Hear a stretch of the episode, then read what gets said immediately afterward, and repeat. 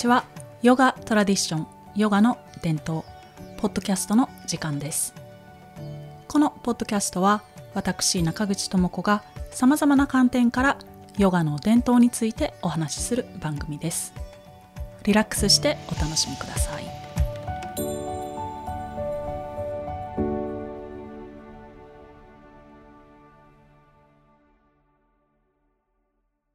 はい。ではスタートします。皆さんいつもヨガトラディション、ヨガの伝統をお聞きいただきありがとうございます。さて、えー、私が学んでいるヨガは伝統的なタントラヨガです。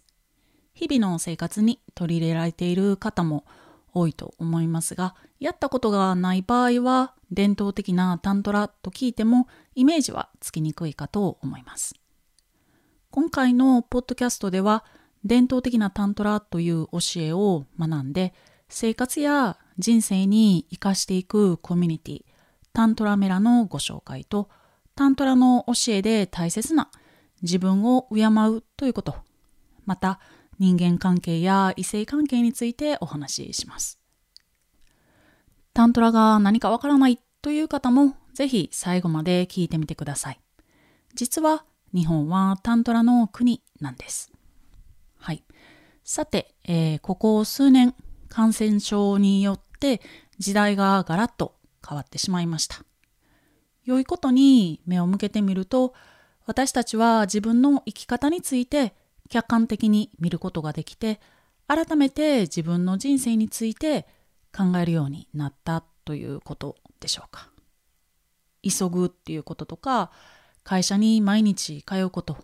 いろいろなエンターテインメントの場に行くことそんな当たり前の日常が変わりました。生き急ぐだけの人生ではなくて人生の本当の楽しみは何だろう？私たちは何をベースに今まで生きてきたのか？私たちはこれから何をベースに生きていけばいいのか？安定する場所はどこなのかとこんな思いが社会で動いているように見受けます。目標ばかりを追ってそれをこなすだけの人生ではなくて今を生きること。実際に今を生きること。これがどれほど大切かはふとした瞬間に気づいたりしますよね。師匠バガバンがオープンしてくれたタントラメラ。くつろげるリトリートセンターと考えてもらって大丈夫です。トロピカルな島タイのパンガン島にあります。幸せに楽しく生きていきたいそんな思いを持つ人々が集まってタントラの知恵を学んで生活や人生に生かしていくコミュニティです。タントラというのは私たちにとって実は身近な教えなんですね。また詳しく説明しますが今のところは空海の教えとか高野山で受け継がれている教えとして頭に入れておいてください。タントラもメラもうどちらもサンスクリット語です。タントラメラに日本語を入れて分かりやすく訳すとタントラ祭りとなります。メラはお祭りと訳せるんですね。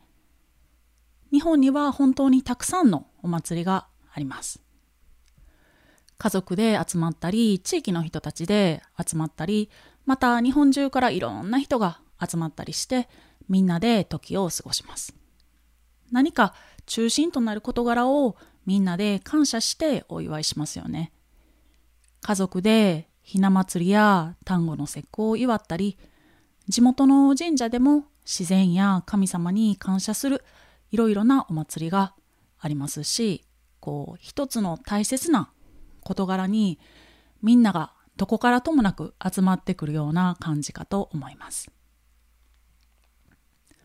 お祭りでは参加している一人一人が一緒にお祝いしている人間や地球や大自然とつながって喜びを感じているんじゃないかなと思います。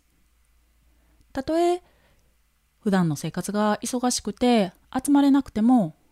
またこう時代が変わって祭りの文化が減ってしまっていても例えば一人七夕の日に夜空を見上げると自分が夜空とつながっているようなそんな気もすると思います。一般的なお祭り以外にも誕生日や入学や結婚など人生でお祝い事はつきません。サンスクリット語のメラの目と日本語の祭りの間がどちらも魔行であるのは偶然ではありません。世界の言語はつながってますよね。言語がつながっているということはさらにいろんなことがつながってるようなそんな果てしない夢を抱いてしまいそうです。はい。えー、バカバンはよく Celebrate Your Life ということで自分の人生を祝おうと教えてくれます。はい、そうです。自分の存在は尊くて毎日の暮らしは豊かでだから自分の命を自分の人生を毎日祝っていくのは当然のことのように思います。タントラーメラという言葉についてもう少しだけ話してみたいと思います。わかりやすく英語を入れてみるとタントラホリデーです。と言ってもただのホリデーではないんですね。この英語のホリデーはサンスクリット語のホーリーというのが語源になっています。インドのホーリー祭ってこう聞いたことある方や写真で見たことがある方いるかと思うんですが私たちがこう生きている世界の豊かさや命の芽生えをお祝いする春のお祭りです。このお祭りでは様々な色の粉を掛け合ったりしています。カラフルな写真見たことある方も多いかと思いますが、えー、日本の春もいろいろな植物の芽が出てピンクや白や赤や黄色などいろんな色の花が咲き始めてカラフルな季節ですよね。このサンスクリット語のホーリーとは神聖なとか清らかなという意味があります。英語のホリデーを語源に沿って訳すと解釈するとホーリーデーですね。神聖な日、大切な日、尊い日というような意味になります。毎日生きている大切な自分を祝福する。そんなことがホリデー、 holy day ですね。だからタントラメラで楽しんでもらえることというのは自分をリフレッシュしたりリセットしたりと休暇としてくつろいでもらうのはもちろんのこと日々頑張っている自分自分の命を生かしている自分自身をお祝いします。ホリデー、日本語に訳すと祝日ということになりますし。はい。はい。このタントラ祭りとタントラホリデーという言葉の話で、タントラメラという場所のコンセプトをお分かりいただけましたでしょうか。はい。では、さてさて、このめでたいめでたいタントラメラではいろんな国籍の人と一緒に滞在します。このポッドキャストでもアシュラムの面白エピソードをいろいろお話ししてきましたが、ぜひ皆さんも多国籍な人たちの中で刺激を受けてみてください。世界観が広がるし、自分を客観視できるし、またタントラの文化を学びながらの生活なので、改めて自分を敬うこと、そして国籍にかかわらずいろんな人を敬うことにもつながります。タントラメラでの滞在スタイルや1日のスケジュールを簡単にご紹介します。まず、滞在は短いところでは1週間、少し長い2週間、もう少し長く20日間ほど、いやいやもっともっと長く3ヶ月や6ヶ月や1年など、朝昼晩と美味しいご飯付きです。一人での参加、カップルで参加、家族で参加、どんな形でも大丈夫です。朝は瞑想やマッサージやヨガを行います。マッサージではインドの伝統医学であるアーユルベーダに基づいたマッサージを、えー、ペアになって施し合います。もちろん気持ちいいシュリカリのいつものヨガの練習もありますし、呼吸を使って気の流れを整える呼吸法、体のある部分を締めて気の流れを調整するバンダも行います。朝は肉体的、そして心理的な健康を向上させる練習です。ストレスとか不安そういうものを取り除いて感情を安定させて心と体を再構築していきます。ヨガはおなじみの通り心と体を健康にしてくれますよね。別の言い方をすれば私たちを不健康にしてしまう恐れをかき消してくれます。ちょっとした尻込みから習慣的になってしまっている尻込み。そして自動モードになってしまっている恐怖症のようなものまでいろいろあると思いますがヨガをすることでホルモンのバランスを整えて感情が安定するのはもちろんのこと。無意識に潜んでいる厄介な障害物。つまり恐れがかき消されます。気の流れを整えることにもつながりますし自分の性のバランスを測ることにもつながります。性のバランスはホルモンや自律神経と大いに関わっていますしまた無意識にある恐れの影響を大きく受けてしまいます。ここでいう性のバランスというのは女性ホルモン男性ホルモンのバランスもそうですが例えば自分が女性であれば女性という自分の性に嫌悪感を抱かず自然な気持ちで向き合えること。また男性に対して恐怖心とか怒りそういうものがなくて自然に触れ合えることというようなそんなことも含まれています。生理的な調和以外にも自分の性や相手の性に対して何の恐怖心もないという心理的な調和も含まれています。自分を好きになりたい。自分と仲良くなりたいってこう頭で考えても実現は難しい。そんなことが多いと思うんですがだから、えー、自分の内側から変えていくというやり方ですね。ホルモンや内臓の働きといった生理的な機能や感情や無意識といった心理的な機能。こういうふうに内側から変えていくと自然と自分を好きになることができます。で、えー、っと、午後のセッションですね。午後は、こう、各国にあるタントラの文化、また自分自身のことや人間関係や異性関係、性に関する問題について話し合っていきます。文化的なことについてですが、インドのタントラ、日本の密教など、世界のタントラの教えを学びます。日本の密教、つまり空海のことについて、インド人のタントラの師匠から学ぶんですね。えー、日本のことをインド人から学ぶとこう、はてなと思われる方もいるかもしれませんが、えー、私の経験では師匠バガバンから日本では教えてもらえない日本のお宝が次々と飛び出してきます。はい。えー、また人間関係や異性関係、男性や女性という性とは何かについてもしっかり学びます。日本を含めて世界中どこでも時代を問わず悩みが尽きない性のこと。愛のもとで存在しているはずだけれど難しい異性関係。男性や女性の心理的な問題や社会的な問題についてディスカッションして、その原因を理解して解決法を見つけていきます。女性だけの方が話しやすいこと、男性だけの方が話しやすい、そんなことはグループで話し合ったり、またはみんなで話し合ったりして、えー、学びを進めていきます。いろんな人と触れ合って自分の人生をオープンにしていろんな意見を聞いたりタントラの根本的な教えを聞いたりして自分はどう生きるか改めて自分のことをしっかりと見つめるきっかけになるかもしれません。はい。そして夜ですが、夜は瞑想やプジャ、また男性として女性としてお互いを敬う実践などを行います。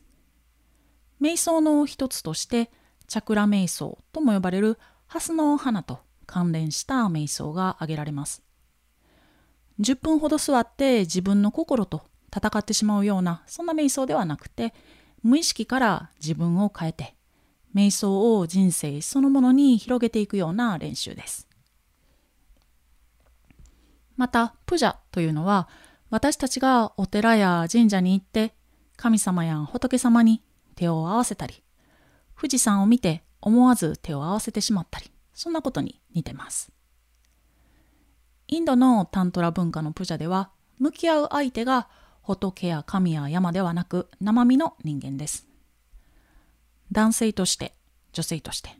お互い人間としての大切な存在を認識して、その認識とか感覚というものを直感レベルに高めていくような実践です。このようなプジャはヨガの練習や呼吸法などがあってこそのものですが、プジャを通して性という私たちの源の健康を図っていきます。性の健康は心の健康です。性ホルモンはもちろんのこと、心理的にも自分の性、相手の性に恐怖心や嫌悪感がなくて親しみを持てるのが健康な性の状態です。はい。えー、ざっくりと朝昼晩のスケジュールをお話ししてみました。実際はもっとこうダイナミックに進んでいくと思います。何せバガバンはタントラの推しを元に生きている方ですので何の束縛もなく、はい、自由にプランしてくれると思います。バガバンに会ったことがある方、また授業を受けたことがある方は、あの、この果てしない自由さ、はい、多分分かっていただけるかと思います。また、えー、これまでアシュラムでは RYT のヨガ指導者養成コースを開催してきましたが、タントラーメラでは養成コースの開催はなくて、養成コースでは、えー、学びきれないタントラの奥義をバガバンが教えてくれます。伝統的なタントラヨガの指導者にもなりたいという方は、シュリカリジャパンで学んでみてください。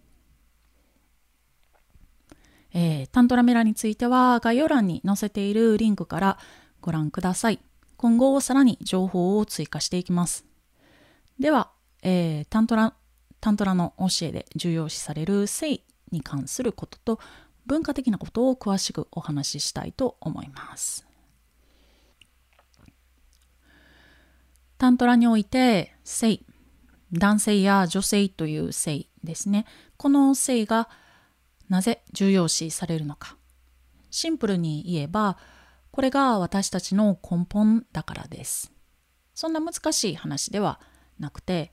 えー、自分の存在を好きになれたら、周りの人間との関係も良くなるし、自分の奥さんや旦那さんとの関係も良くなるし、周りすべてとの関係が良くなっていきます。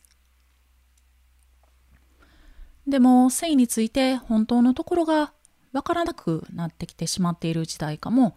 しれません。自分の父親や母親がロールモデルとなって父親が男性像母親が女性像となってそれはそれでもちろんいいことなんですが例えば父親の心が不健康でアンバランスであればそれが子供にも影響するそうするとその子供の将来の異性関係も難しくなったりするとまた両親とは関係なくて外からのダメージを受けてそのトラウマによって性のバランスが崩れてしまうことも多い社会です性の機能障害で悩まれている方も多いと思いますまた自分の彼や彼女、パートナー、夫や妻との関係性での悩みはつきません。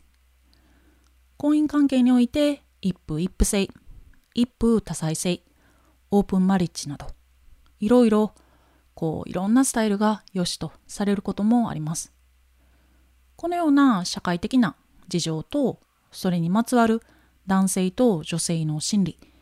この辺りは整理しておきたいことかなと思います。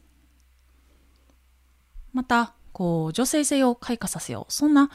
あのフレーズもよく見かけるんじゃないかな思うんですが、えー、女性性、このインスタのタグだけでもすっごいいっぱいあります。女性性ほどではないですが、男性性のタグもいっぱいあります。つい最近では日経新聞のデジタル版にも男性性と女性性の記事がありました一般的な解釈では人間誰もが男性的な部分と女性的な部分を持っていて男性性は論理分析支配そんな言葉で説明されて女性性は調和直感感性などの言葉で説明されています。実はこの女性性そして男性性ユングの心理学に基づいています。皆さんフロイトやユングという心理学者の名前聞いたことあると思いますが、えー、この心理学の二大巨頭フロイトとユングの考え方はタントラの教えに基づいていますだから心理学を知っている方は伝統的なタントレヨガを学ぶと心理学で話されている内容と似ているなと発見されることが多いです。では、えー、ちょっとユングに注目してみます。女性性と男性性という考え方はユングのアニマ・アニムスという考え方から来ています。アニマが女性性、女性らしさ。アニムスが男性性、男性らしさに相当します。ユングは人間の中には誰もが女性的な観点、アニマと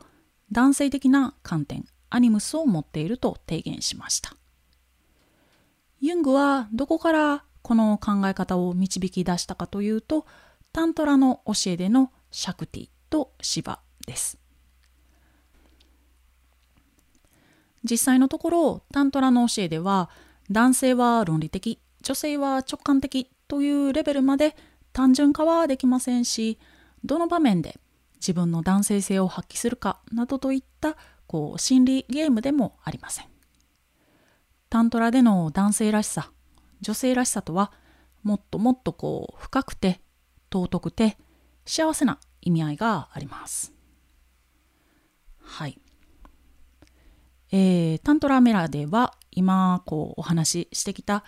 性に関する内容を詳しく探って性の正しい認識を持ってバランスを図っていきます。巷で話題になっているまたは自分の身に起こっている異性関係の問題や、えー、男性としての生き方女性としての生き方また自分の性に対する認識またえー、性の機能障害などこれら性に関するあらゆるこう悩みや問題や諸事情をタントラの教えを通して解決していきます。言い換えれば自分の根本である性このバランスをとって健康に生きていくことがタントラの基本でもあります。健康な性は自分自身と調和を保つことができます。もちろんパートナーと調和を保つことができます。もちろん自分の周りすべてと調和を保つことができます。自分も周りもすべてを祝う、感謝するという毎日が祝日、毎日がお祭り、そんなめでたい状況なんですね。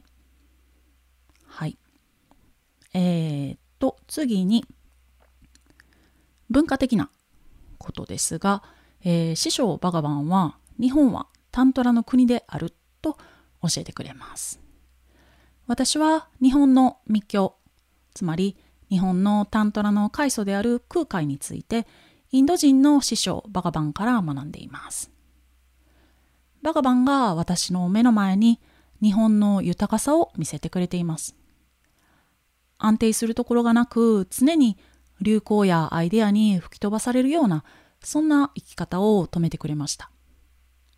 タントラという変わらない真実に自分を結びつけて生きていく。これは私の経験では確実な道です。日本はタントラの国であるというこう分かりやすい例が空海の教えです。日本のあちこちにある空海伝説。四国88カ所の巡礼。戦国武将からジャニーズの中心人物までもが骨を埋めたいと願う高野山奥の院。何か何かありそうですよね。確かにタントラの国っぽいです。実はもっともっとタントラ的なものがありますが、ここではお伝えしきれません。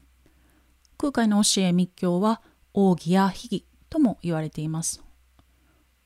奥義、つまり奥の方にある教え、えー、真髄や本質のことです。日本はタントラの国であるというところはまた別の機会にでも詳しくお話ししたいと思います。伝統的な文化にはいろいろなお祭りや催し物があったりして